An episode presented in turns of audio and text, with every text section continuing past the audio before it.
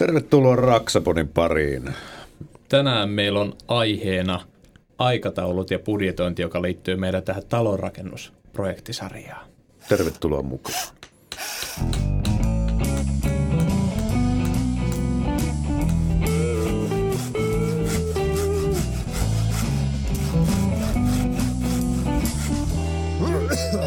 Raksapodi. Tämän jakson tarjoaa rakennusteollisuus. No niin, tervetuloa messiin vastapäätä pöytää. Meillä on Korson Shrek, Mikko Merelä. Ja toisella puolella pöytää meillä on täällä Jarkko Nyyman mukana mun kanssa vetämässä tätä Raksapodia. Kyllä, ja meillä on tänään, kuten aiemminkin monessa jaksossa, meillä on vieras. ja tota, meillä on ehtaa ammattitaitoa pöytään keskusteluun tuo Atte Kämäräinen Kastelitaloista. Tervetuloa meidän kanssa tänne höpöttämään. Joka siis on rakennusteollisuuden jäsenyrityksestä. Te olette myöskin niin kuin pientaloteollisuuden niin kuin mukana sitä kautta tässä. Että, Kyllä. että kerropa vähän karkeasti itsestäsi, että mit, mitä sä teet ja miten sä oot tuohon sun nykyiseen pestiin päässyt. Joo, mä touhuan tuossa Etelä-Suomen myynninjohto tehtävissä, eli vastaan kastelitaloja Etelä-Suomen myynnistä ja kauppiaiden toiminnasta. Joo.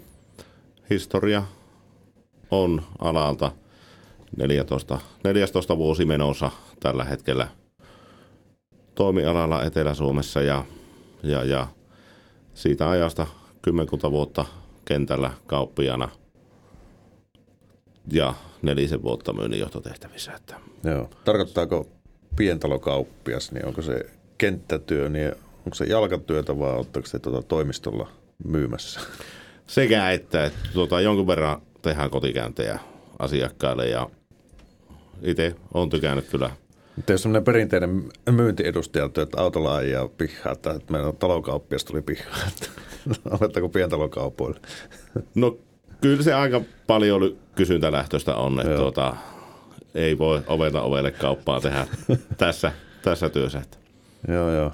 Mikä sut on ajanut ylipäätään, onko se niin tämmöinen kotinikkari tai rakentamista kiinnostunut vai miten sä oot tämmöiselle alalle päätynyt ylipäätään talokauppiaksi?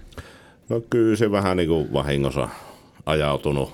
Joo. Toki paljon rakennellut ja tehnyt ja tykännyt siitä rakennuspuolesta, että tota, aikaisemmin kalustin marketteja ja, ja, ja myymäläkalusten asentajana pyörin ympäri Suomea ja sitten jotain piti keksiä, kun, kun, kun alkoi hotellielämä kyllästyttää. Ja, Joo. Ei sullakin ole ihan konkreettisesti se rouvivääni ollut niin kuin kädessä tuolla työmaalla, oot niitä hommiakin tehnyt. no joo, aika monta vuotta on tullut pyöriteltyä, pyöriteltyä tuolla raskaammissa hommissa. Miten toi, tota, jos oot tämmöinen talokauppias, onko tämä nyt oikea, mitä sun myyntijohtaja, kun sulla lukee käyntikortissa vai No myyntipäällikkö. myyntipäällikkö, mutta talokauppias, niin tota, ootko rakentanut itselle taloa En ole. vai asukko kerrostalossa? Ei, kyllä mä asun, asun ihan maaseudulla omakotitalossa, mutta tuota, talo on hankittu aikanaan ja, ja, ja sen verran on tykännyt nykyisestä asuinpaikassa, että ei, ei sitä lähetä mihinkään ihan heti. Mutta onko, onko, onko tämmöistä, että sitä suunnittelee takaraivossa itselleen, että tota, semmoista unelmien kotia vai löytyykö se kerralla sitten? No aika lailla kerralla löytyy. Et, tota, ehkä jossain vaiheessa sitten eläke, eläketorppa, että, mutta siihen on vielä aikaa. Niin, jos sitä pääsee ikinä semmoiselle. Niin, Mutta miksi sitä pitäisi päästäkään eläkkeelle? Niin. joo, kyllä se viimeinen leposia pitää hankkia. Hyvä puhua täältä eläkkeestä, kun mulla on niinku tuplasti saman verran eläkkeellä aika kuin teillä molemmilla yhteensä. Että. Mutta se, se, on niinku, ehkä mullakin joskus tulevaisuudessa edessä. Mutta tota, meillä on tänään tosissaan aiheena niinku aikataulu ja budjetointi. Mun mielestä toi aikataulusta on varmaan niinku helpompi aloittaa. Se on vähän helpompi ehkä kuin toi varsinainen budjetointiosuus. Eli tästäkin on niinku monilaisia silleen, että toiset tykkää, että se sanoo, että pitää olla tosi tiukka aikataulu ja siinä ei ole mitään joustoa, että se kerralla määritetään ja isketään leimapaperia sillä mennään. Ja toiset sitten taas, että joo, että kyllä te kymmenen vuoden sisällä, kun saisi taloja ja lähdetään pikkuhiljaa rakentelemaan ja niin kuin se, että mitä, mitä sä oot niin kuin mielipide sulla siitä, että miten se aikataulu ensinnäkin määritellään, mitenkä, onko se kertalaakista, että siinä pysytään vai onko se joustavaa tai niin kuin elääkö se? Tai kannattaako se antaa joustaa? No sanotaan, että löysä tai tiukka aikataulu. Kummassakin omat riskinsä, omat vaaransa. Että löysä aikataulu tarkoittaa monesti sitä, että jos on liian löysä, niin se hanke käy joutokäyntiä, mitä ei tapahdu, vaikka voisi tehdäkin. Ja taas liian tiukka, niin tuota, sekin hyvin harvoin toimii. Et koko hankkeessa on paljon asioita aikataulullisesti myös, mihin me ei kukaan voi hankkeeseen osallistuva vaikuttaa. Et muun muassa rakennusvalvonnan lupakäsittely, niin tuota, ei siihen oikein pysty rakennushankkeen osalliset vaikuttaa, että kauanko lupavalmistelija käsittelee. Tämä ei varmaankaan monelle, ketkä ryhtyy hankkeeseen, niin ole mitään hajuakaan siitä sitten lopullisesti, että se on se ideaali olemassa, että hei, ensi jouluksi päästään omakotitaloon asumaan, jos aletaan hommia. Kyllä. Tota, se voi olla sitten se vuoden päästä jouluna sitten, se niin. todellisuus. Tämä jouluksi kotiin vitsi, se on, sanotaan, niin sen jälkeen tulee kysymys, että mikä joulu? Joo, mutta tota, aikataulussa pitäisi olla realistinen ja muistaa se, että yleensä kun ammattilaiset osallistuu siihen hankkeeseen, niin, niin, niin heillä on muitakin töitä. Eli vaikka se lupakuva piirtäminen, jos se kestäisi kaksi viikkoa tai kaksi päivää se työ, niin tuota, se arkkitehti ei ole siellä oottelemassa tyhjässä huoneessa, että tulispa jotain hommia. Että se menee työjono. Sillä saattaa olla neljä, viisi hanketta siinä jonossa ensin ja sitten pääsee aloittaa sitä niin, kuin niin sanottu teidän hanketta. Ja tuota, sitten kun lähdetään miettimään, mitä on suunnitteluaika, niin pääsääntöisesti mitä tahansa halutaan, niin pääsääntöisesti siitä, kun hanke polkastaan käyntiin, niin siihen, että lupakuvat on valmiit, niin se on puolitoista kuukautta. Hmm. Eli ensimmäinen kuvasarja, se ei oikeastaan koskaan ole lopullinen. Sen jälkeen, kun saadaan ensimmäinen vedos pihalle, niin alkaa hienosäätö ja se ottaa se jumppaa omaa aikansa. Miten Kasteli, siis myyttäkö te talopaketteja valmistaloja, mm, onko teillä joku tämmöinen karkea linjaveto siinä, että mitä te myytte, että jokainen talo piirretään erikseen vai onko teillä katalogi, että tuosta voit valita? Sekä että. Noin joka toinen talo tulee tuota asiakkaan tavalla tai toisella niin, että se on yksilöllinen. Joo. Osittain tulee asiakkaan piirrokset suoraan, osittain talokauppias piirtää – sitten toisinaan lähdetään tyyppitalosta muokkaamaan ja noin puolet myydään tyyppitalona. Joo. Et kaikkihan käy, mutta tuota, aina niitä joutuu asiakkaan ja arkkitehin kuvia suunnittelemaan ja pyörittelemään, että sovittamaan meidän rakenteeseen. Et se ei tarkoita yleensäkään sitä, että arkkitehti olisi tehnyt huonosti työt, jos semmoisenaan ei pysty viemään läpi, hmm. vaan sitä, että arkkitehti, joka on vapaalla markkinoilla, niin ei suunnittele, suunnittele tuota, minkään talotehtaan käyttämään rakenteeseen sitä suoraan. Miten tota, te Kastellina, niin mistä ikään kuin stepistä eteenpäin te otatte pallon haltuun, jos asiakas haluaa rakentaa talon vaikka teidän kautta, niin tota, mitä pitää olla tehtynä, jos teidän ovikelloa tulee soittaa? No tai mitä kannattaa olla. Niin. Niin kuin, Minun tiedossa. mielestä niin kuin, no mikä teille on ideaalein? Tai? Kaikista ideaalein on mitä aikaisemmin sitä paremmin. Sitä parempi. Että, tuota, puut on vielä tontilla. Puut on vielä tontilla, mutta tuota, ja mun mielestä se, että kun ovesta tullaan sisään, niin monestihan se menee niinkin, että ensimmäinen palaveri käsittelee aihetta, onko tämä rakentaminen ylipäätään teidän juttu. Hmm. Eli lähdetään ihan nollasta, ei ole vielä mitään muuta kuin haaverakentamisesta. Ja toisinaan on sitten niin, että kuvat on piirretty ja kaikki on valmista. Että jokainen asiakas on yksilö, mutta mun mielestä kaikista paras tilanne on siinä, kun katsotaan se, että tai lähdetään liikenteeseen siitä, että onko tämä rakentaminen teidän juttu. Hmm. Sen jälkeen tehdään yhdessä päätöksiä, jatketaanko vai ei. Ja tuota, aina pitää muistaa se, että joka ikinen rakentaja on entinen haaveilija. Et kukaan ei rakenna, joka ei joskus ole haaveillut rakentamisessa. Että niin. Se on vaan ottaa heti haaveiluvaiheessa niin oikeat asiat pöytään ja katsoa, miten realistinen se on. Joo. Toikin, toikin on niin kuin, se on hyvä, kun sä sanoit, että noin puolet on semmoisia, niin kuin, että ne joku tulee itsenäisesti pohjalla, mutta on varmaan laskettu siihen samaan. Mähän on siis rakentanut kasteli talon otti prekuti, eli prekutti tarkoittaa kuuntelijoille, ketä ei tiedä, niin se tarkoittaa suomeksi sanottuna kasalautaa pihaan ja siinä on niinku, että siellä työmaalla tehdään sitten niinku kaikki, että siellä ei ole jokainen kapula on erikseen ja siitä eteenpäin, että se ei ole millään tavalla niinku elementti. Mutta kuitenkin niin mulla ainut mitä siinä oli niin kuin siihen alkuperäiseen niin sanotusti katalogikuvaan oli sen ulkomitat. Kyllä. Eli mulla, kun mä silloin alun perin mietin kokonaan, että mä piirrän sen kokonaan niin kuin itse suunnittelen talo. Ja sitten kun mä etin tietyn mittasta ja tietyn leveystä taloa, jotta niin kun, mulla oli tietyt kriteerit, että mun piti saada siihen kolme makkaria, sitten mun piti saada niin kun aurinko täsmäämään siihen kaiken puoleen, että aamuaurinko nousee makkareihin ja ilta-aurinko on olohuone ja sitten saunasta pääsee ilta-aurinko terassille ja tämmöistä tyyppisiä. Mikään ei istunut suoraan. No sitten mä katsoin sieltä, että hei tässä on, tässä on pohja, joka olisi tismalleen niin kuin mun mitat. Ja sen jälkeen sitten siitä rupesi menemään ja sitten kun mä menin sinne kastellikauppialle Heikihemon Matille ja mä oon miettinyt tästä näin ja tota, tähän tar- tekisi näin ja näin ja näin ja näin. Sitten se vähän siinä vitsailikin, että mä vähän ajattelinkin, että sä, sä niin varmaan piirrät se itse, mutta tähän on käytännössä, ei tässä niin katot muuttuu. Siinä ulkoseinät jäi samaksi, että kaikki muu sitten muokattiin tosissaan ovea pois, ikkunaa lisää, tätä enemmän ja kokonaan uusia ikkunoita ja huoneita. Mutta se, että mut varmaan laskettiin siihen, että käytännössä mä olin se niinku kustomoitu koska vai meneekö se silti, niin kuin laskeeko nämäkin, ketä muokkaa niin kuin näin totaalisesti, niin kuuluuko noin siihen niin kuin samaan, tai kumpaa puolikkaasaan nämä menee?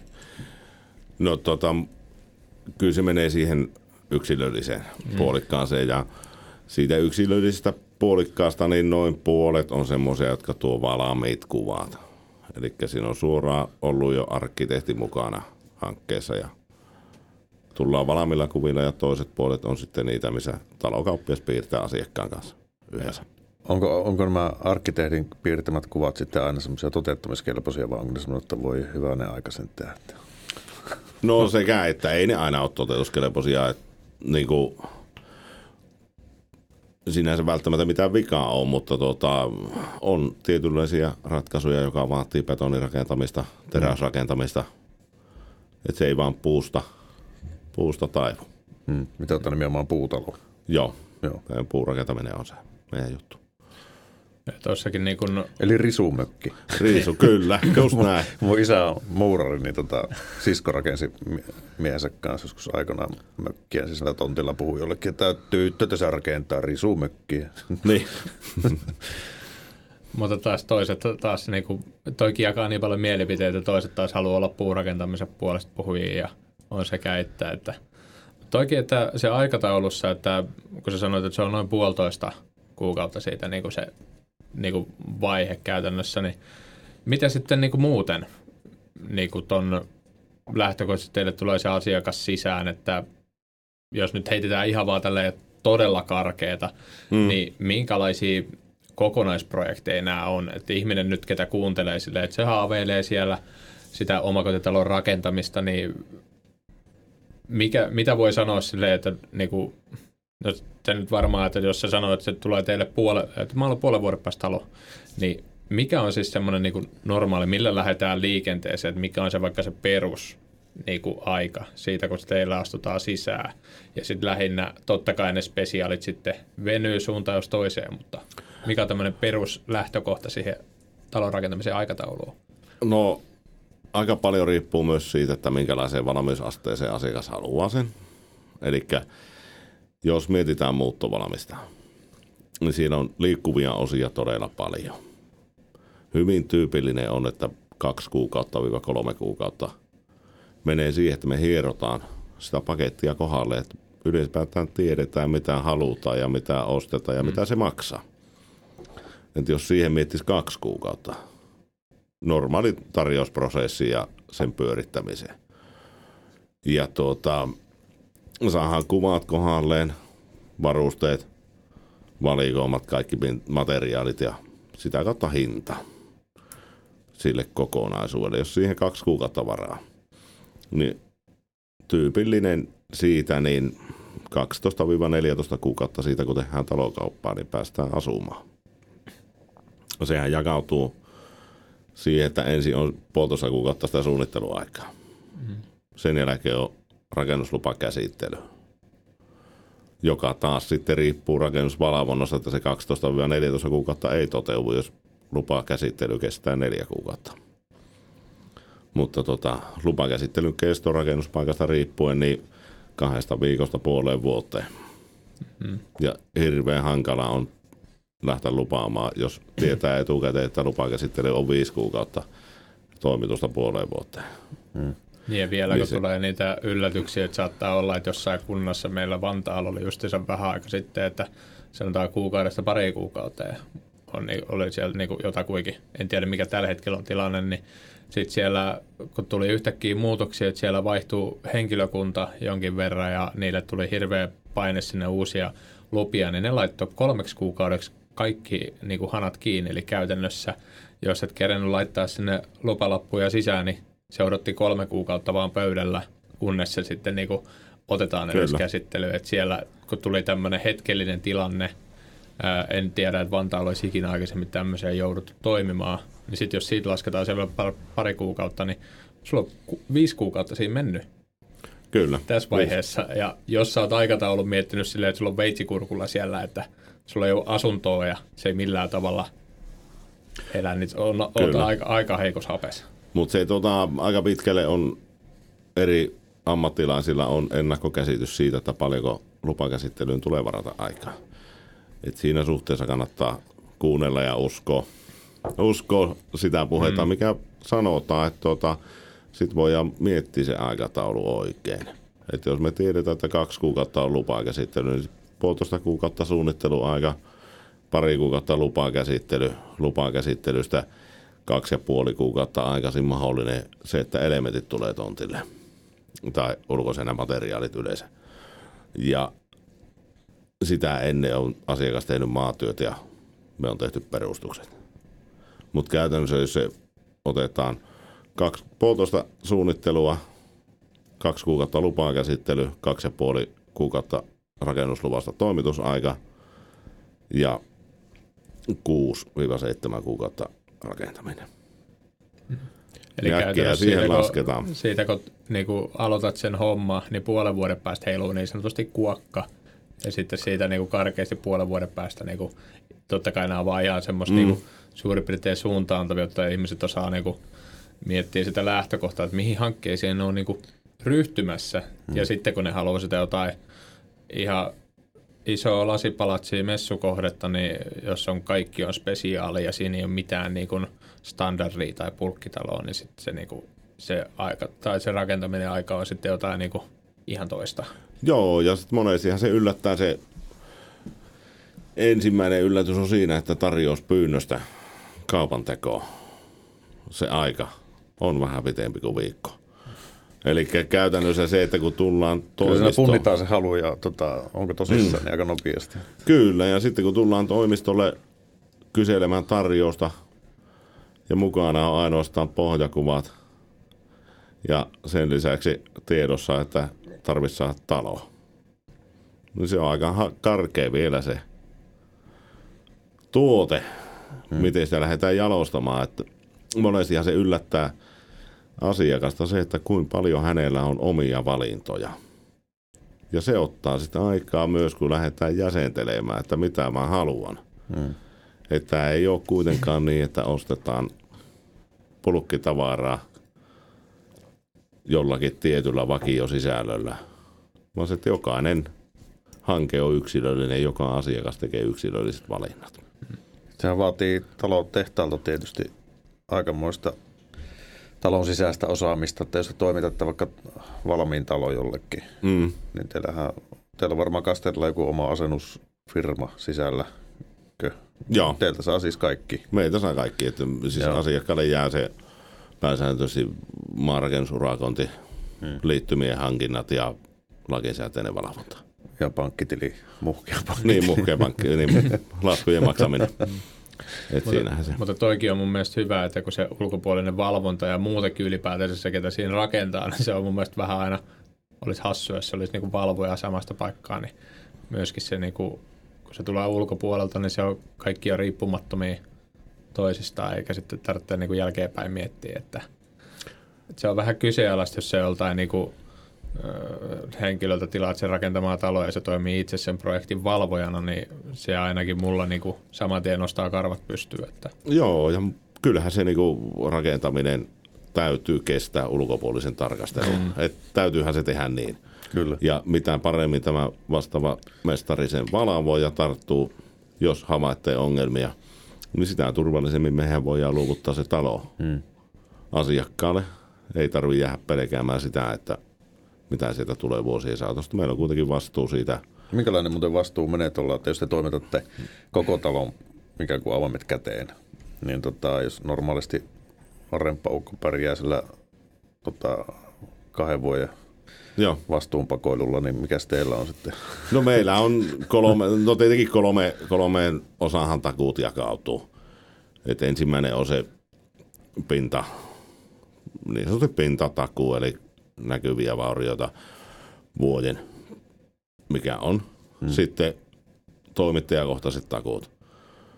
Eli paljonko ikkunatoimittaja myöntää takuuta, niin ne on ihan samat kuin rautakaupasta ostettuna. Hmm. Kodinkoneet, ikkunat, ovet ja muut, eli toimittajatakuut. Ja sitten on tämä keskeisin juttu, 10 vuotta rakennus, rakennevastuu ja rakennusvirhevastuut. Joo, Niin tota, rakenteellinen takuu 10 vuotta. joo. Eli käytännössä ne, ketä siellä miettii, että miten se voi olla joku rakenteellinen vaku, että siellä on joku niin kuin esimerkiksi vaikka nyt to, tosi, tosi karkeata nyt tuskin nyt tapahtuu, että sieltä puuttuisi jotain runkotolppa kokonaan, mm. että siellä olisi yksi runkotolppa puuttuisi, niin se kymmenen vuoden päästä seinä sitten kyllä avataan, jos sieltä semmoinen puuttuu ja se No joo, sinne ja- niin kuin laitetaan. Että, Koskeehan ne kaikki tämmöiset niinku, sanotaan kaikkeen niinku turvallisuuteen liittyvät asiat, isot asiat. Niin, ettei On ma- vuoden- lähde katto irti. No joo, Niin. ja sitten sama, samaa puhutaan niinku kosteusvauriot, että jos tulee vaikka vesieriste ongelmaa. niin. niin tuota, kyllähän se meidän vastuulle kuuluu ja sen mukaan pitää työ tehdä, että se kestetään se. Joo. Mitenkä muuten, niin kuin, kuinka tarkalleen sitten siinä vaiheessa sanotte sille asiakkaalle lähtökohtaisesti, että tämä on se aikataulu. Ja miten te niin kuin, ö, koska tietenkin vaikka sanotaan, että tämä on se aikataulu, nyt sitten tulee näitä muuttujia, niin, niin kuin, onko asiakkaalla välttämättä realistit niin kuin kunnossa, että ymmärtääkö se myöskin sen, että hei, nyt kun tässä luvassa meni tämä kolme kuukautta kauemmin, mitä oli suunniteltu, niin että ymmärtääkö se sitten se, että ne kaikki muutkin työvaiheet mahdollisesti siirtyy tai välttämättä ihan kaikki ei, mutta jotkut työvaiheet niin kuin elää. Niin miten, miten se kompleksi toimii? No kyllähän tämä tarjousvaiheessa ja ennen kaupan tekoa, kun mietitään aikatauluja, niin pitäisi käydä läpi. Et tota, yleensä tapana on se, että laitetaan alustavaa aikataulua ja kuitenkin kerrotaan se, että lopullisesti aikataulu lukitaan vasta sen jälkeen, kun rakennuslupa on myönnetty. Ja mikä nyt tarkoittaa sitä, että jokainen vaihe siirtyy eteenpäin, kun yhdessä myöhästytään. Se on hankala varata urakoitsijaa, jos sitten itse päättää rakennuttaa sitten jollain muulla kuin teidän asentajilla tai muulla. Niin tota, esimerkiksi jos Timpurilla tai talolle otetaan yhteyttä, että voisiko tulla rakentaa omakotitaloa ensi kesänä, että no ei meillä vielä lupaa ole. Mutta että haluaisi varata kuitenkin rakentajaa, että jos sitten onkin lupa, niin tota, hankalapa siihen köttässähän sitoutuu sitten.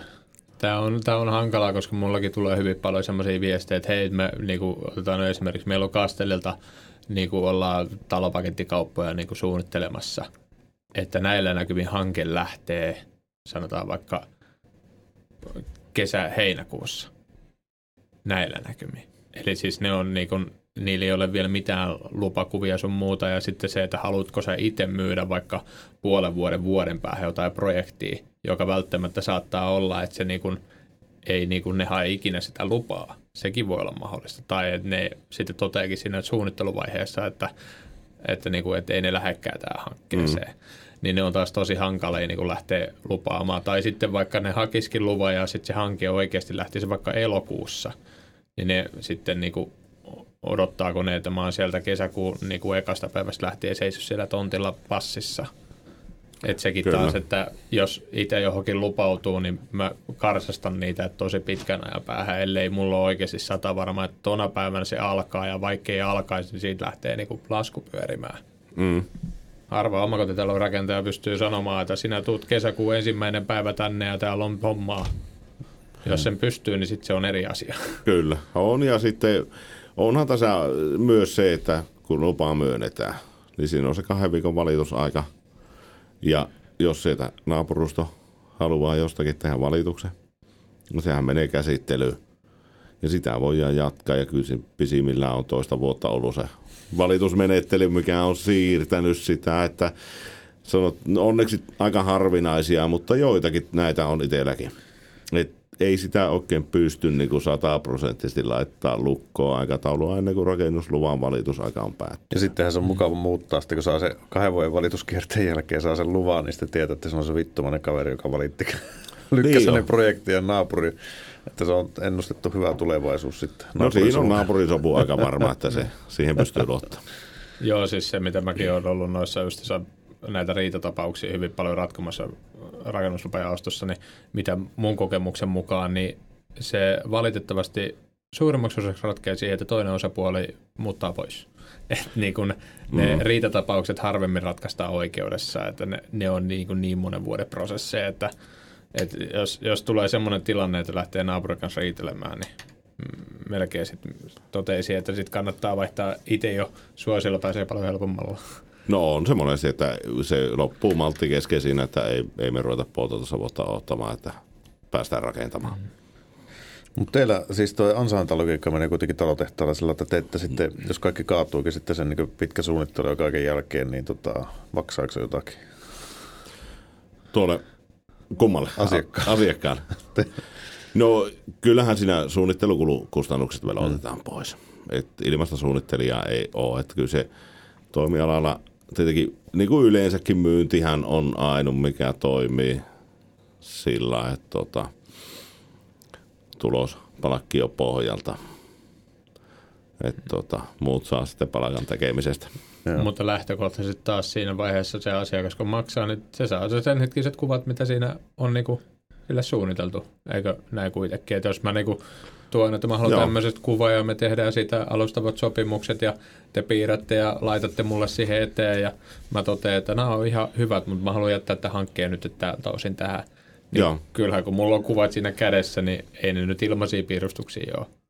Ei ole. Mä oon niin jotain ole, tilannut ja niin kuin, niin kuin, että kyllä sen mm. niin kuin, lähtökohtaisesti ainakin itse, itse sen niin kuin ymmärrän. Joo, ja pitkällehän se menee niin, että lupaa kuvaat on se, mihin asti mennään kunnes lupa on myönnetty ja hankkeen jatko varmistunut. Sen jälkeen lähdetään vasta tekemään, kun lupa on myönnetty, niin rakennekuvia ja LV- ja sähkökuvia ja hmm. perustussuunnitelmia ynnä muuta. Hmm. Että tuota, se kulu ei hirvittävän iso ole. Toki täytyy muistaa myöskin se, että suunnittelutoimistot on erikseen ja se ei ole meidän pääbisnes siinä tai meidän bisnes ollenkaan että me piirretään asiakkaalle kuvia ja joku muu tekisi talot. Että tuota, kyllä se, totta kai meidän juttu on se, että me myydään talo, joka sisältää ne suunnitelmat. Niin sitä kokonaisuutta, kotia. Kyllä, kotia, kotia myyä ja sisältää ne suunnitelmat, kyllä. Hmm. Miten sitten sit päästäänkin tähän niin kuin toiseen aiheeseen, eli budjetti. Eli mitenkä budjetissa, jos lähdetään vaikka sillä liikenteeseen, että me ollaan tuossa aikaisemmin edellisessä jaksossa käsitelty sitä, että eh, kun lähdetään talopakettiin suunnittelemaan, niin ennen kuin sitä vie sen niin kuin ajatuksen tasolta silleen hirveän pitkälle, niin kannattaa miettiä karkeasti, että onko siihen mahdollista. Niin silloin mietitään vaan tämmöistä niin karkeita budjetointia. Tarkoittain tällä karkealla budjetoinnilla justiinsa, että täällä alueella maksaa kolme tonnia, neljä rakentaa, tontti maksaa 100 tonnia, mä haluan 104 kämpä, mä tarvitsen 400 tonnia ää, likviditeettiä tähän, ja mun, mä saan pankista lainaa 100 tonnia. Eli, mutta nyt leikitään, siinä tilanteessa, että me ollaan pankista saatu alustava lainalupaus, että kaikki näyttää hyvältä, mutta miten se niin kuin, miten tämä eroaa tästä niin, kuin, niin sanotusti ennakkolaskelmisesta? No tuossa edellisen osiosa, aikatauluosiosa mainittiinkin siitä, että tuota, mitä aikaisemmin tulee ammattilaisen juttu, niin sitä parempi. Et kyllä mä sanoisin, että semmoista yleistä budjetointia yleisellä tasolla hirveän vaikea tehdä. Se on aina rakennuspaikkakohtainen, asiakaskohtainen. Samassa talomallissa saattaa olla kymmeniä tuhansia euroja eroa kahden eri asiakkaan valinnoilla. Tehdään paljon valintoja. Et tuota, sanoisin, että mikä tahansa budjetointi tehdään mahdollisimman aikaisin lähteä lähestymään esimerkiksi talokauppiasta. Lähteä viemään asia kerrallaan, eli käydä katsomassa, onko tämä meidän juttu. Mitä mä ootan sitä talolta. Minkälainen se pitäisi olla varustuksilta.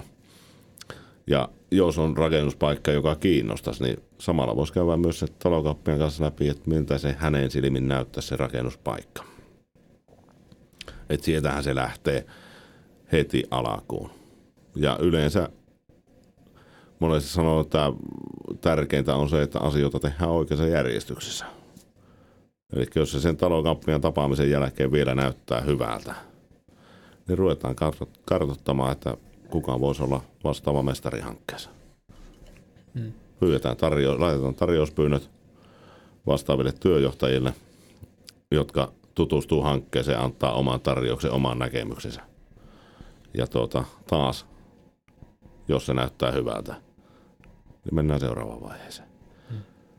Ja lähdetään miettimään tosissaan sitä tonttikauppaa. Ja siinä ensimmäistä neuvoa, mitä itse pystyy antamaan, niin on se, että koskaan ei pitäisi maksaa kuin korkeintaan käsirahaa tontista ennen kuin pohjatutkimus on tehty. Et pohjatutkimus, se ei muuta tontiolosuhteita mihinkään, mutta se kertoo sen maanrakennuskustannuksista hmm. aika paljon. Ja yleensäkin sen, että onko tämä miten järkevä tontti rakentaa. Eli sillä tutkitaan. Tutkitaan sillä pohjatutkimuksella se, että kannattaako tätä tonttia ostaa. Hmm. Jos on haaveillut siitä bunkkerista, hmm. mistä pääsee keittiön lattian kohdalta sisään, niin tota, jos siellä on kalliota, niin se bunkkerille tulee paljon hintaa. Kyllä. Niin ja muutenkin tämä pohjatutkimus on myös sama tutkimus, joka vaaditaan siihen rakennuslupaa haettaessa, kun tehdään niitä perustussuunnitelmia ja tämmöisiä, niin siinä on vaan tiedettävä, että onko se savea ja onko se kalliota. Ja Kyllä. Niin kun se on jo, teidän on joka tapauksessa, teidän on oltava siitä ton, nimenomaan siitä tontista ja teidän talolle tehty pohjatutkimus. Mm. Se ei riitä, että se joku kaveri on kymmenen vuotta sitten suunnitellut siihen tämmöistä taloa ja siinä on toi pohjatutkimus. Se on eri talo, eri suunnitelmat, niin se lähtökohtaisesti tuskin soveltuu siihen teidän hankkeeseen. Eli, eli käytännössä Kyllä. maksat pohjatutkimuksen ennen, kun ostat se talo tai ostat tontin tai sitten älä osta tonttia ollenkaan. Kyllä. Että... Joo, ja sitten se, mikä on, että tuota, eihän tavallisista asiakkaata – voi ottaa, eikä pidä ottaa, että hän olisi ala ammattilainen ja tietäisi tasan tarkkaan. Mm. Että kyllä se niin kuin tulee tämä talokauppian rooli siinä, että ohjaa ja opastaa oikein se. Että kyllä tyypillinen kysymys on, että mulla on Tuusulassa tontti, että paljonko siihen maksaa maatyöt. Hmm. No, hankala siihen on antaa niin kuin niillä tiedoilla vielä mitään lausuntoa. Että mä yleensä on sanonutkin asiakkaalle, että viime vuonna – toteutuneissa kohteissa mulla, niin halvimmat maatyöt oli 17 000 ja kalleimmat 87 000. Et siihen väliin ne osuu. Ja nyt jos sä lähdet tekemään... Ton... Onko sinne tietää edes sinne tonttia? No kyllä. että jos sä lähdet ostamaan tonttia selvittämättä yhtään, perehtymättä yhtään, ja tota, sulla ei ole toimialasta koulutusta, kokemusta, näkemystä, niin kyllä mä niin kuin sanoisin, että siellä on yli 50 prosenttinen mahdollisuus, että siinä menee pieleen. Et Tuo- tuota, Toi on myös se pohjatutkimuksen lisäksi vielä tuli tämmöinen juttu mieleen, että jos sä silleen toteat, että oot asunut vaikka koko ikäs niin kuin Espoossa tai Helsingissä tai Vantaalla ja sitten sä tot, katot, että hetkonen, tuossa Mäntsälästä löytyi nyt halpa tontti, että sain 20 tonnilla tuolta ja kalliopohja, että se on hyvä, hyvä tontti. Ja sitten kun mietitään, okei, okay, kallio on niin perustustapana niin kuin silleen, että siinä on kalliossa lähettyvillä, niin ei hirveästi paljon parempaa niin kuin talon pohjaa voi olla versus sitten, jos mietitään tämmöistä savimaata ja tuolla, jos se joudut louhiin. Et, et joudu louhimaan sitä talon kohdalta. Mutta sitten ruvetaan puhua sitä myöskin, että okei, me halutaan tänne kunnallistekniikkaa. Tämä on tässä keskellä mettää tämä, niin tähän tarvitsee vetää semmoinen pari kilometriä vesipiuhaa tänne, mm, että saadaan vesi ja sähkö sama juttu ja sitten mahdollisesti vielä niin kun, että okei viemäröintiä kerta kaikkia tähän tarvitsisi tehdä kahdeksan pumppaamoa väliin, jotta me saadaan meidän jätevedet tonne niin kun toiselle puolelle tätä kuntaa, eli me tarvitaan oma tänne vielä niin kuin, omat Kyllä. niin kuin, säiliöt sun muut systeemit, että se niitä, nekään ei ole ihan suoraan silleen, että joo, että kaveri rakensi tällä hinnalla, että sille meni ö, maatöihin tämän verran. Ja toinen sanoo siinä vierestä, että mulla meni ton verran, että mä sain ve- juoksevan veden mun taloon. Että kyllä. niistä, niistä niin kuin ne, ne, kannattaa selvittää ennen kuin sitä tosissaan hanketta vie pidemmälle. Joo, ja niin kuin tuossa sanoin, että tuota, tärkeintä on, että tehdään asioita oikeassa järjestyksessä. Kyllä mä voin sanoa, että liian monta hanketta on nähnyt, missä päätökset on tehty ensin, ja sen jälkeen ruvettu selvittää, että mitä voidaan tehdä. Mm-hmm. Ja sitten loppupelissä joutunut toteamaan asiakkaalle, että yli 100 000 euroa sulla puuttuu rahaa. Siis tavallaan, siis ajatuksesta mm. niin kuin budjetista. Kyllä. Ja, ja, ja Mun mielestä kans pitää sanoa, koska se, se olisi vasta roistoa toimintaa olisikin sillä, että joo joo, hyvin menee, näytetään peukkuja ja sitten Kyllä. talo ei valmistu. Niin kuin. Joo, ja sitten yleensäkin se, että tuota, istutaan kolme neljä palaveria ja yritetään vääntää ja nähdä, että ei ole mitään mahdollisuutta hanketta käynnistää. Ja sitten joku muu kertoo sen, että se ei onnistu. Niin kyllä se, joka se ensimmäisenä kertoo, niin se on se ammattilainen. Hmm. Siinä hankkeessa, mutta tyypillisin juttuhan on maanpinnan korkeuserot. Että tuota, lähdetään silmällä katsomaan 20 metriä pitkää matkaa. Mä oon melko monella tasamaan tontilla käynyt, niin kuin tasamaan tontilla käynyt katsomassa, missä rakennusvalvonta on vaatinut kellari. Eli käytännössä kun se silmällä näyttää 15 metrin matka, jos siinä on kaksi metriä korkoero, niin sehän näyttää vielä aika tasaiselta. Mutta se kahden metrin korkoeron kiinni ottaminen, niin se on jo aika kova homma. Ja sitten kun ruvetaan puhumaan, monesti säikäyttää se, että kun on 204 vaikka suunniteltu, sitten tulee valvonnasta tai vastaavalta mestarilta, että tähän on pakko tehdä kellari. Niin se monesti ensimmäinen ajatus on, että se kellari maksaa siihen 120 tonnia, 100 tonnia. Hmm. Mutta tuota, mun mielestä se tarkoittaa vaan sitä, että suunnitelmat meni nyt totaalisesti uusiksi. Et eihän, jos sun on 204 jo suunniteltu, niin ei sun asumisen tarve muutu 304 sen takia, että tarvitaan kellari. Hmm. Vaan ne, mitkä on suunniteltu ylös, ne tilat, niin niitä lähdetään suunnittelemaan alas. Kaksikerroksisia, jos on kaksikerroksinen talo. Niin. Laitetaan, joka tapauksessa laitetaan kaksi kerrosta, mutta se toinen on, mikä oli kakkoskerros, niin se on sitten nolla. Mm. Maa-alainen kerros.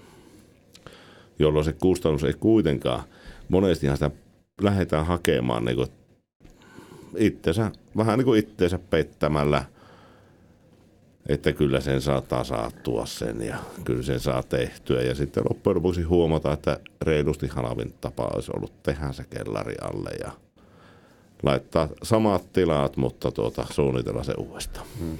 Tämäkin on niinku, niinku mun mielestä myös mielenkiintoinen keskustelu, kun moni silleen mieltä, että oot, meillä on semmoinen tasama tontti, sitten kun menee just katsomaan silleen, että no okei, tasamaa joo, mutta silleen, että jos sulla on tontilla tosissaan kahden metrin korkoero niin kuin siellä. Mm, rakennuksen niin, matkalla.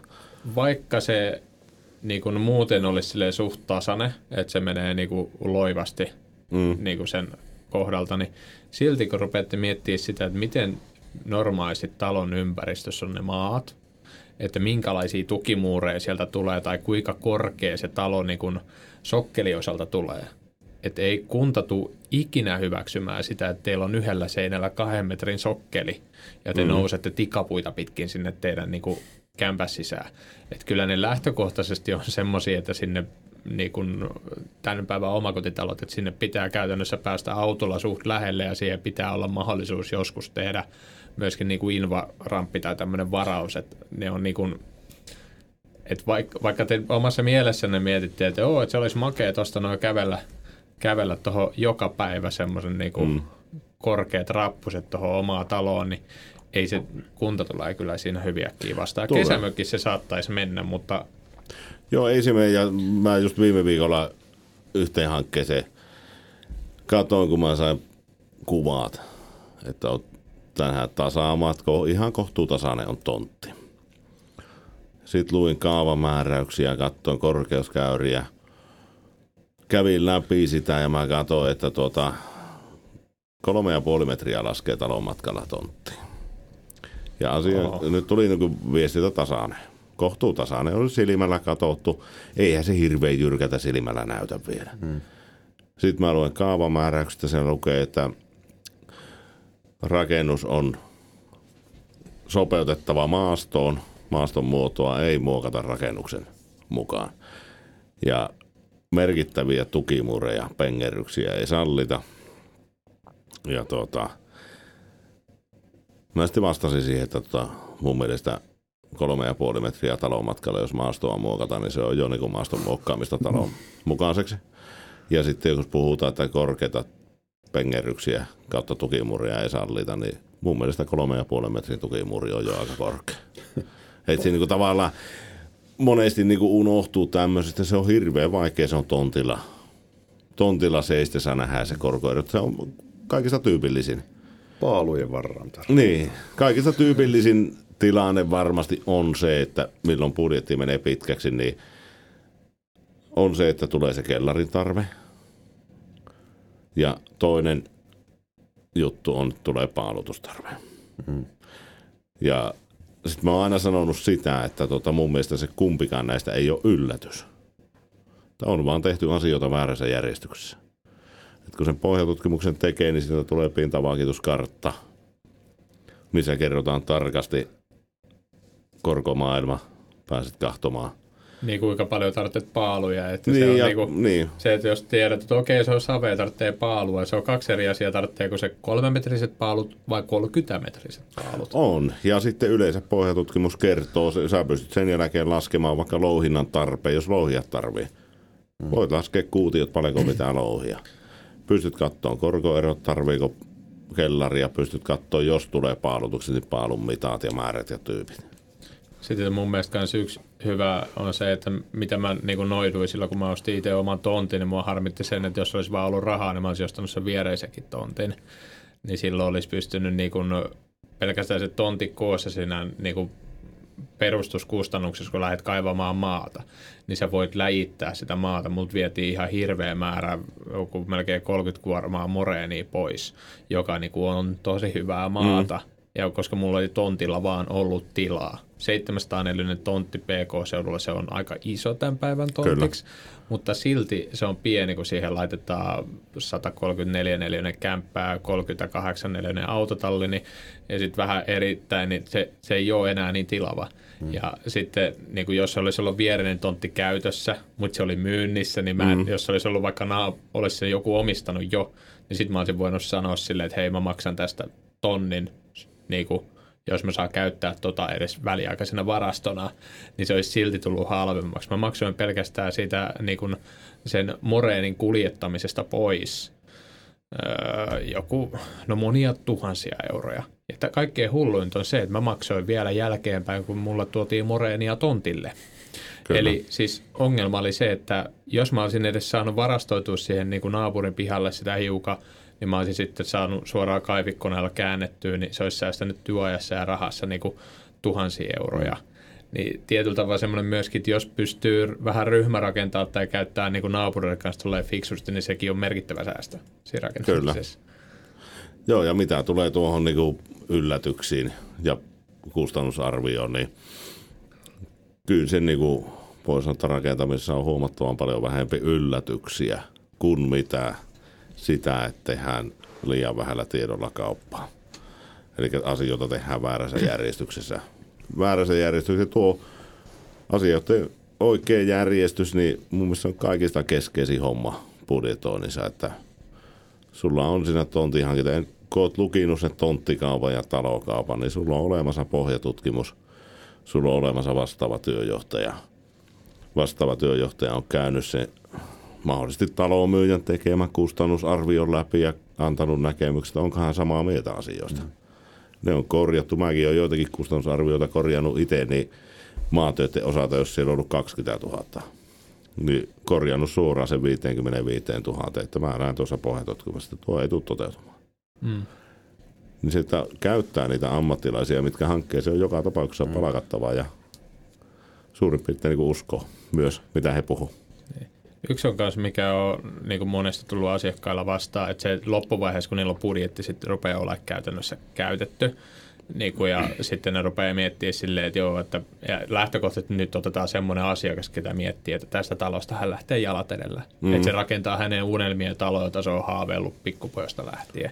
Kyllä. Ja sitten siinä vaiheessa, kun se tekee sitä taloa ja silloin niin kuin, rupeaa päättämään niitä viimeisiä materiaaleja, laattoja sinne ja vähän suihkuu ja tämmöistä, niin sitten se viime kädessä haetaan silleen, että no nyt, nyt mun pitää säästää tämä niin kuin suihkuissa ja suihku, niin kuin, että mä otan tuon halvimman mahdollisen laatan tuosta 10 kertaa 10 ja mä laitan tuohon suihkut samanlaiset, mitä on vuokrakämpissä tuolla niin käytetty 70-luvulla.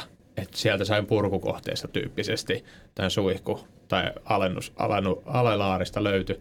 Ja sitten sä tulet harmittelemaan sitä lopun ikäis, että, että että niin kuin minkä takia mä en tähän niin kuin asiaan sitten käyttänyt sitä muutamaa satasta niin kuin enemmän. Että mä yritän saada sen loppuvaiheessa, kun monella on silleen, että no ei meillä ole oikein varaa, niin sitten mä sanon silleen, että, että jos sä nyt laitat tähän tämän oikeasti tämän 100 euron suihkuskompleksi, niin sä tulet viiden vuoden sisällä viimeistään vaihtaa sen kun kerta, jos sä alussa sanot mulle, että sä, niin kun, kun taloprojektia suunnitellaan, niin sanot, että joo, että sä rakastat saunomista ja tolle, ja se on niin kuin sulle se henkireikä, että, että sä käyt joka päivä siellä niin kuin saunassa ja mm. tolleen fiilistelet, että haluat saada luksuskylpyhuone, että se on sulle tärkeä asia siinä.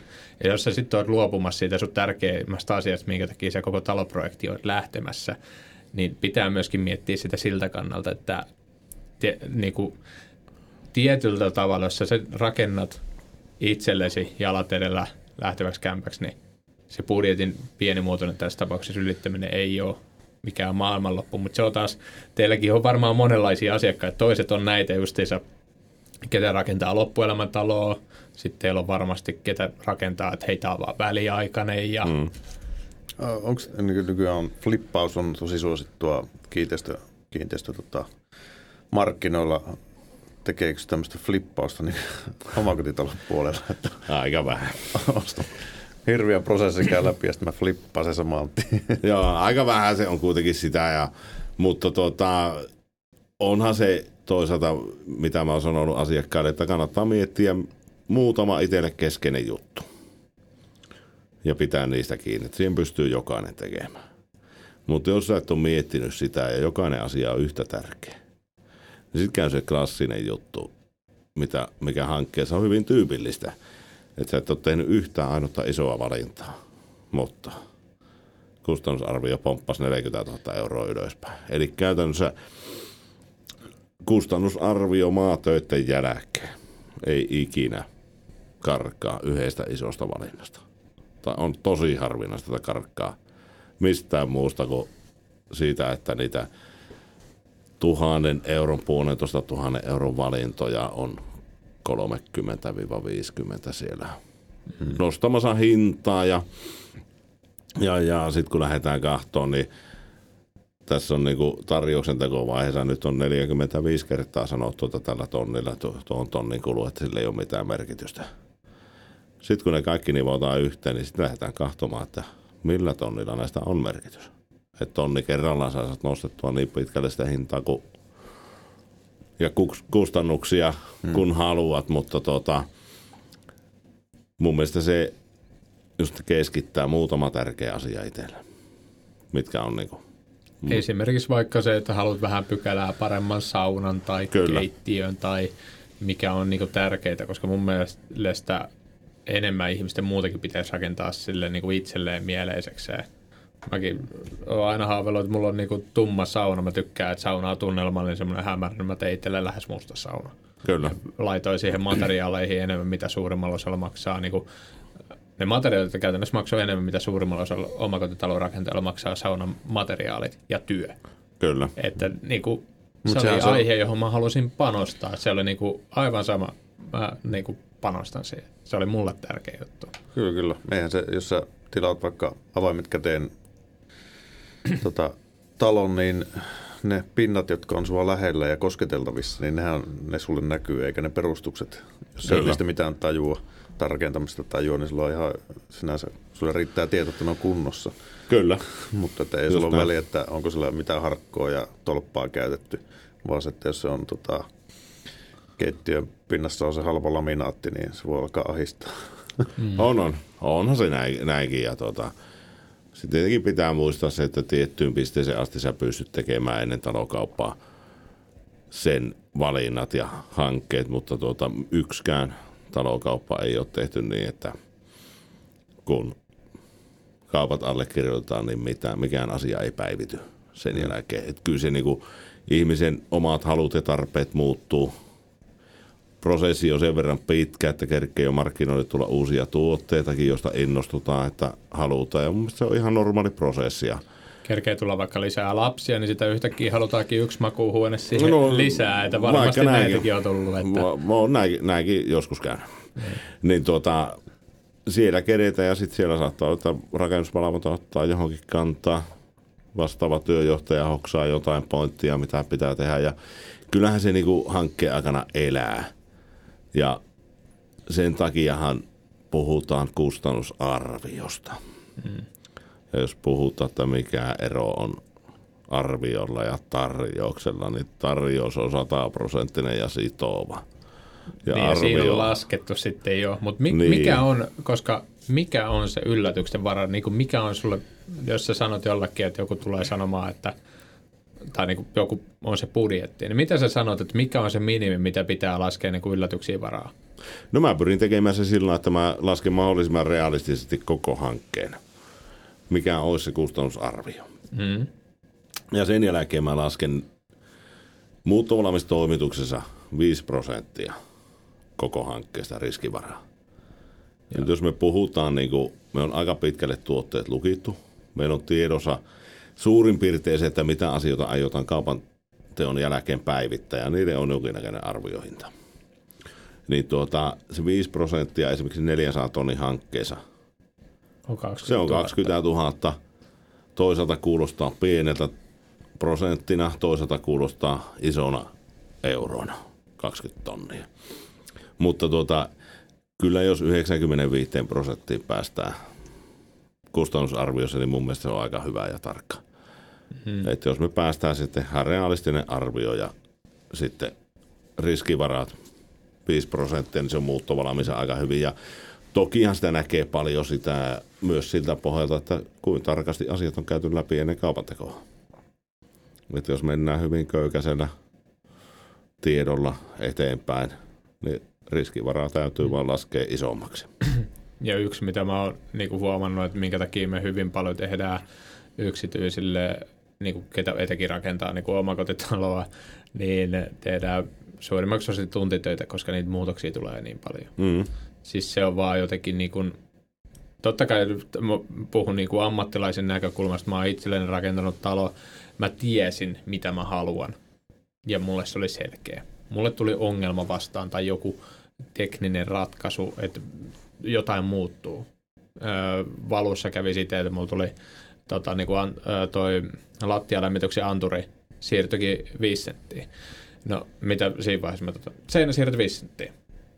Piste. Mm. Ja taas sitten, mitä tämä voi tapahtua sitten yksityisille asiakkaalle. Käy tämmöinen, siis se on vahinkoja sattuu, se ei ole niinku valomiehellä on kolahtanut vähän valuletku siihen. Voi, voi, voi, ei sitä lähdetä piikkaamaan ja ottaa sitä riskiä, niin sitten se taattaa, saattaa jollain asiakkaalla olla sitä, että kun se siirretään 5 senttiä, niin nyt sille ei mahukkaan joku sen suunnittelema design-sohva tai tietty mm, kaapisto, kyllä. ei mahukkaan siihen. Nyt tehdään tämmöinen muutos ja tommonen muutos, ja hetkonen nyt kun siihen ei mahu tämmöinen kaapisto, niin nyt toi rakennetaan tämmöiset kulmat sinne, ja se, se voi lähteä pienistäkin asioista, ja sitten näitä niinku pienikohtaisia lop, loppuviimeistelyssä se on just se, että hei, että tehdäänkin tuohon, halutaankin tuo televisio tuohon seinälle, ne Kyllä. halutaan sinne putkeen seinän sisään. Pieni juttu, mutta kun se tulee niinku yksistään ja sitten jos sä teet siinä vieressä jotain toista urakkaa ja sitten sun pitää välissä käydä tunnin tekemässä jotain. Mutta todellisuudessa kun sä hait siihen tarvikkeet ja Kyllä. työkalut ja tollain, niin on se ja sitten niin kuin miettii, että kuin luonnollinen asia se on, että hankkeen aikana tulee päivityksiä. Niin kyllä mä pystyn niin kuin itsestäkin sanomaan. Mulla on pyöreästi 400 hanketta takana, mitä on asiakkaiden kanssa pyöritetty läpi. Ja en minä vieläkään pystyisi itselle ostamaan taloa niin, että talokaupan tekohetkellä olisi joka ikinen asia lukittu. Mm. Ei se ole vaan mahdollista. Niitä liikkuvia osia on niin paljon. Mm. Et siellä mietitään vielä sähköpistorasioiden paikkoja, valokytkimien paikkoja, mihin olennaisena osana liittyy se, että minkälaisen sisustuksen laitat taloon. Missä on sohva. Se määrittelee paljon sitä, että se pistorasia halutaan johonkin muualle kuin keskelle sohvaa sohvan taakse. Tai sitten mietitään siinä vaiheessa, kun sinne vedetään niitä sähköjä, niin mietitään, että hetkonen, tuossa meillä oli sohva, saat, sä hahmotat jo ne Kyllä. seinät silleen, että meillä Tuossa on joulukuusen paikka ja siinä ei ole sähköpistoket. Kyllä. No sitten siinä tuleekin pahimmassa tapauksessa se tilanne, että sulla avataan siellä osittain seinää ja vedetään sieltä jostain se pistoke sulle. Mutta siinä vaiheessa on vielä kannattaa toteuttaa, eikä sitten vetää keskeltä lattiaa niin kuin seuraavat 20 vuotta sitten asuessa se jatkoroikka, jossa se joka joulu kyllä. joku kompastuu ja kaataa joulukuusen. Kyllä, joo ja kyllä se vaan, se on ihan arkitodellisuutta. Mm. Et sen verran pitää olla, olla kuitenkin hankkeeseen lähteessä myös realisti, että hyväksyy sen, että jos me meinataan tehdä, että joka ikinen palikka on kohdallaan, niin me hierotaan sitä pelkkää kauppasopimusta. Hierotaan tuota vuoden verran ja sitten huomataan kuitenkin työmaalla, että eipä se ollut siltikään kohdalla. Mikä on yksittäinen, voiko nimetä semmoista, jos on päästy niin runkoja pystyyn, mutta semmoinen viimeistelyvaiheessa niin kallein tekijä, mikä nostaa niin hintaa, saa budjetin paukkuu helposti. Onko pinnoissa jotain vai onko keittiö tai no, sauna no, tai tota... En mä tiedä, siis yleisin, yleisimpiä, mitä tuossa pysty sanomaan, että kyllä se jokainen hanke on niin yksilöllinen, mutta tota, varmaan jos joku pitäisi nimetä, niin kyllä se varmaan keittiökalusteet on. Niin, kyllä sä johonkin kulmakaapin mekanismiin saat helposti saatat, saat tonni uppoamaan johonkin härvään. Niin, tai aamiaiskaappia. Ai niin. vitsi kuule, kun silloin kun se oli vasta niinku tullut ja mä menin omaan hankkeeseen sitä ja mä sanoin, että mä haluan aamiaiskaapin, niin sitten jopa, jopa niinku aika moni niinku keittiömyyjä siis sitten sanoi, että onko se ihan varma, kun mä haluaisin, niin kuin käytännössä tuli silleen, että tämä maksaa sitten näin ja näin paljon, että, että me suunnitellaan tämä käytännössä mm. joka ikiselle, ketä tänne tulee. Kaikki sanoo aamiaiskaappi, se on pakko olla, mutta heti kun niille isketään se hintalappu, niin kuulemma vaan niin kuin murtoosa, että 10-20 prosenttia otti sen aamiaiskaapin, mutta alussa sinne tullaan sillä asenteella, että muuhun ei suostuta. Mm. Mutta sitten kun nähdään se hintalappu, niin sitten Joo, ei. Se rupeaa näyttämään tosi hyvältä se toinen vaihtoehto. Sen. Joo, plus että sitten itse olen asentanut yhden aamiaskaapin saranasysteemiä tota kolmatta tuntia, kun ei ollut piirustuksia, Kyllä. ei ollut esiposrattuja reikiä ja semmoinen saatana härveli, mikä nousi sillä näin, niin se oli ihan mahdoton. On se ja kyllähän se... Kyllä niinku... sillekin hintaa tuli sille niin. kasennukselle. Joo ja kyllä se yleensä niin ne päivitykset, jos puhutaan, että missä vaiheessa hinta nousee – ja millä jutulla, niin kyllähän ne yleensä liittyy niihin, että missä tehdään suunnitelmat vasta myöhemmin. Mm. Eli käytännössä joku sauna, niin siinähän ei tehdä varsinaisesti saunasuunnitelmaa. Ei hierota, mm. vaan ne päätökset voidaan tehdä silloin jo talokaupan tekohetkellä. Mutta nyt kun lähdetään kiintokaluste suunnitelmaa tekemään, niin sehän on iso suunnitelma. ja aina yksilöllinen suunnitelma. Ja jos monesti on ollut, että eikö tähän niin joku vakiokalustus voi laittaa. Kyllä mä monesti on kysynytkin asiakkaalta, kun näkee, että se käy. Että se ei vaan teille riitä. Niin monesti asiakkaalle kysynyt, että voisiko sä mennä niin kuin tuonne kalustetoimittajalle ja sanoa, että tehkää mulle keittiöremontti. Olisiko se riittävä tieto? Hmm. Että ne tekisi keittiörempat kysymättä sun mielipidettä asiaa. Niin tuota, sama juttuhan se on, kun lähdetään taloa rakentamaan. Se on täysin yksilöllinen suunnitelma. Ja siinä on paljon sitten niin kuin sekä asiakkaalla että myös kalustesuunnittelijalla vastuu, että se saadaan se budjetti pysymään hmm. kohdalla. Toikin on mun mielestä hyvä, koska osa, ketä tätä, näitä juttuja seuraa, ne tietääkin, niin mä, silloin kun rakensin omaa taloa, niin mä kirjoitin siitä rakennusblogia. Ja sitten mä kerroin siellä hyvin avoimesti rakentamisen eri vaiheista, miten niitä juttuja tehdään ja niin päin pois. Niin yksi asia, mistä mä niin kuin kaikki eniten sain, on vaan niin kuin valituksia siitä, että minkä takia sä et sanonut paljon tämä maksaa ja tolleita, koska öö, ihmisten pitäisi miettiä sitä aina kun vertaillaan. Just se silleen, että mm. naapurilla maksoi tämän verran, meillä maksoi tämän verran, niin ne ei, ne ei ole samanlaisia kohteita. Ja se, että jos mä annan esimerkiksi nyt tälleen karkea, että jos mä menen sanomaan niin julkisesti, että mun talossa makso, leikitään nyt, tämäkin tulee hatusta, että tuhat euroa tasoitus ja maalauks, tarvikkeet. Ja sitten itse on tehnyt joka ikisen nauhoituksen niin kuin tasotteen maalauksen ja hionnat sinne, niin se ei millään tavalla tämmöinen tieto auta ketään – ei ammattilaista, kun se ammattilainen osaa laskea itse, että paljon sillä maksaa se maalipurkki. Hetkonen silloin jäänyt tuosta projektista yksi maalipurkki ja se saa sen takia eri hinnalla jo. Tai sitten, että sen joku kaveri tulee jeesimään siinä niin kuin, vaikka maalaustöissä. Niin niitä vertailussa pitää aina miettiä, että niissä on eri lähtökohdat. Niin se, että jos mä sanon jonkun hinnan jossain, että tämä oli tuhat euroa ja sitten kun te pyydätte sitä tarjousta maalausliikkeeltä, niin ne sanoo 20 tonnia niin ei, ei, jos mä oon sanonut teille se tuhat euroa, niin kaikkein huonoin vaihtoehto siinä, että jos teille ei ole ketään siellä välissä, niin kuin oikeasti ammattilainen niin kuin ampunut sitä teidän niin kuin budjettiin niin kuin oikeasti alas sieltä pilvilinnoista, Kyllä. niin sitten se ongelma tulee myöhemmin. Niin sen takia mä itsekin, jos mä jostain sanon, että missä luokissa jotkut hinnat menee, niin mä yritän heittää, se ei ole vittuilua muille, vaan se on niin kuin, yritän heittää semmoista ympäripyöreitä, koska ne kohteet on erilaisia. Kyllä, jokainen on yksilöllinen. Ja tästä päästäänkin myöskin tähän, että bulkki tai sitten äh, tämmöinen niin sanotusti asuntomessuesittelytalo – niin se on kaksi eri asiaa. Että harvemmin ne asuntomessu, mitä tuolla Tuusulassakin on, niin aika vähän siellä oli semmoista niinku bulkkitaloa niin sanotusti, että siellä on halvimmat lattiat, halvimmat niinku kaikki materiaalit. Mm-hmm. Kyllä niihin panostetaan ja yritetään saada ja se sitten nämä vähän kun siellä on sitä talopeliä myöskin, ne mitä Kyllä. siellä lukee, että sitten kun itsekin katsonut silleen, että niitä arvioita, sehän on siis jostain pelistä vaan niin kuin katsottu, että kun paljon se suurin piirtein on, niin se asuntomestokohteessa tietää, että tämä niin kuin esimerkiksi katto, tämä maksaa 200 euroa neljä, tämä rimakatto, tätä ei todellakaan rakenneta tämmöisellä budjetilla. Ja täällä on vaikka parketti, joka maksaa myös 200 euroa neljä, ja se ei todellakaan. Niin kuin, Kyllä. Se, ne kertoo sitä, että okei, tämän niin kuin koko luokan talon niin kuin Tuusulaan maksaa tämän, tätä luokkaa. Mutta sitten nämä yksilölliset ratkaisut saattaa viedä sen niin kuin budjetin johonkin aivan pilvilinnoihin.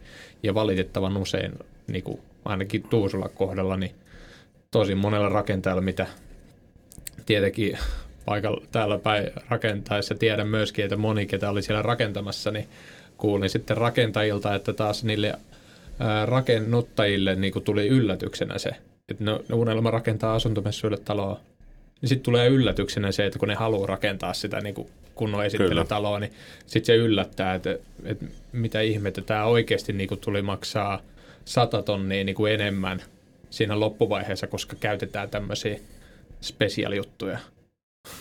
Joo, ja tota, kyllä mä monesti niin kuin olen sitä sanonut just tähän liittyen, että kun mietitään spesiaalijuttuja, eri materiaaleja, mitä halutaan, mitä tulee, niin monesti sanonut asiakkaat, että mun tehtävänä tässä talokauppia roolissa on kertoa sulle kaikki olennainen juttu. hmm. tästä kokonaisuudesta. Mitä tämä sisältää, mitä tämä, miten tämä homma etenee ja näin poispäin.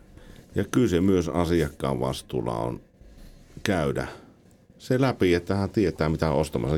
Vähän niin kuin toimitussisältöä. Mitä siellä on? Liian usein on niin, että siellä on vain kaksi numeroa vastakkain.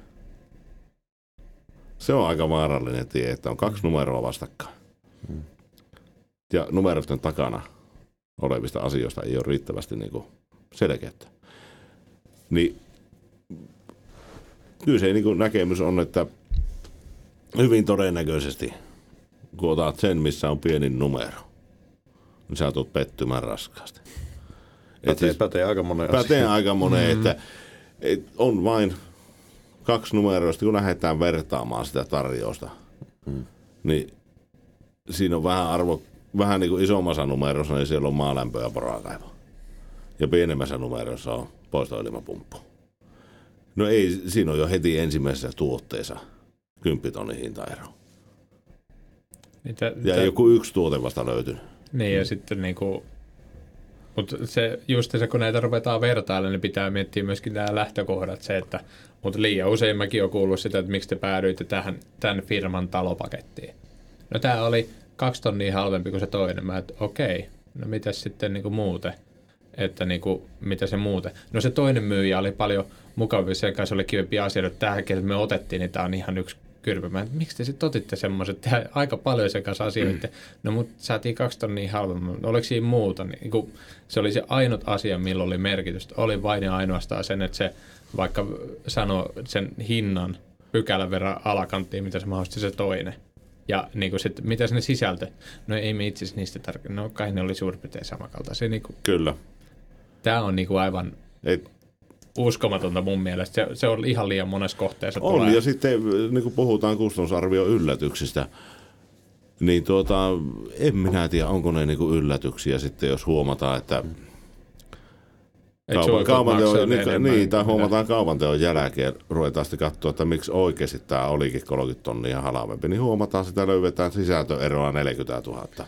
Niin en mä tiedä sitten, tota, voiko sitä pitää ihan täysin yllätyksenä. Että se, se on yksi semmoinen niin asia. Ja sitten toinen, että jos me mietitään rakentamista ja pitkäaikaista asumista, me tehdään puolen miljoonaa euro hankkeesta päätöksiä, kun otetaan se talo ja tontti ja kaikki.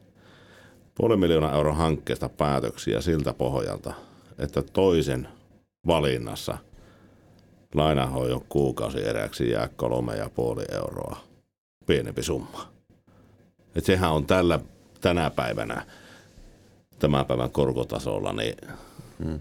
tonni hintaero niin tarkoittaa alle neljää euroa kuitenkin kuukausi erässä. Hmm. Mun mielestä se on aika kevyt peruste tehdä puolen miljoonaa euroa hankkeeseen päätöksiä. Et siellä tulee kuitenkin nämä takuuvastuut, myös paljon asioita, mitä hankintasopimukseen hetkellä ei voi nähdä. Hmm. Et se on kuukausi, kun ryssitä lupasuunnittelussa, niin sä oot jo maksanut toista tonnia enempi vuokraa. Niin. Että mikä ei niin kuin toimii tai ei toimi eri valmistajilla. Ja mun mielestä se painoarvo siinä ison summan yksittäisessä tonnissa, mun mielestä se on niin tarpeeton. Hmm. Eli tästä voidaankin periaatteessa paketoida tämä, että käytännössä älkää itse siellä omalla tietokoneen äärellä päätelkö sitä omaa budjettia niiden muiden perusteella, mitä se on ihan hienoa, että niistä ollaan avoimia netissä, että mitä esimerkiksi on maksanut tietyt projektit tai tietyt osa-alueita, mutta muistakaa, teidän projekti on teidän omat valitsemat siellä, niin käyttäkää siihen, jos, jos ei muuta, niin vähintään ulkopuolisen silmin. Katsokaa, että talopaketin myyjillä niin on yleensä aika – paljon pidempi kokemus kuin teillä siitä varsinaisesta niin kuin, öö, budjetoinnista. Ja niin kuin ylipäätänsä sitä, vaikka sitä tekisi itsekin rakennusalan niin kuin ammattilaisena, niin vaikka itselle, niin kyllä mäkin haluan sen, että se on joku niin kuin ulkopuolinen osapuoli katsonut sen, että siellä niin kuin, siinä vähemmän tulee semmoista niin kuin asiaa, johon mä en ole tarpeeksi hmm. Niin kuin miettinyt loppuun. Joo, mä voisin niin omalta osalta tiivistää sen niin kuin mm. pari, pari juttua. Eli mun mielestä se, että tehkää asioita oikeassa järjestyksessä. Ja oikea järjestys on se, että selvitetään taustatiedot ennen kuin tehdään peruuttamattomia päätöksiä. Ja sitten toinen on se, että muistakaa, että te ette ole hankkeessa yksi. Hmm. Mm. Teidän on otettava sinne joka tapauksessa vastaava työjohtaja, pääsuunnittelija ynnä muut. Hyödyntäkää niitä. Ottakaa heidän näkemykset mukaan ennen kuin lopullisia päätöksiä tehdään. Siitähän niille maksetaan. Kyllä. Niin.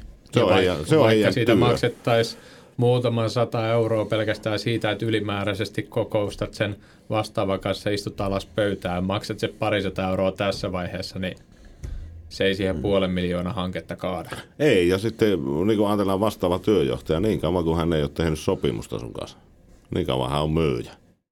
Mm. Ja myyjä, myyjälle sä et maksa ikinä siitä, että myyjä antaa tarjouksen. Niin. Eli se on se ensimmäinen tapaaminen on tarjouskäynti ja hankkeeseen tutustuminen. Mm. Et tuota, siitä lähdetään. Tähän on varmaankin kaiketi aika hyvä lopetella. Ettei mene kahden päivän mittaiseksi tämä jakso, niin Mutta mielenkiintoista oli, oli Kyllä. hyvää keskustelua ja kiitos paljon Atte. Tässä oli niinku kyllä itse kullekin mutusteltavaa. Joo, ja uskon, että tämänkin jakson pohjalta niin seuraava, joka lähtee suunnittelemaan omakotitalo-hanketta, niin, tota, niin tota, jos itse kuuntelitte ja viisastuitte, niin vinkatkaa kaverille, ketä kannattaa kuunnella. Niin sitten voitte säästää pitkän pennin. Hyvä. Hyvä. Kiitoksia. Kiitos käynnistä. Kiitos. Ja ensi viikkoon. Nähdään taas ensi viikolla ja kuullaan. Se moro. Moro. Moro.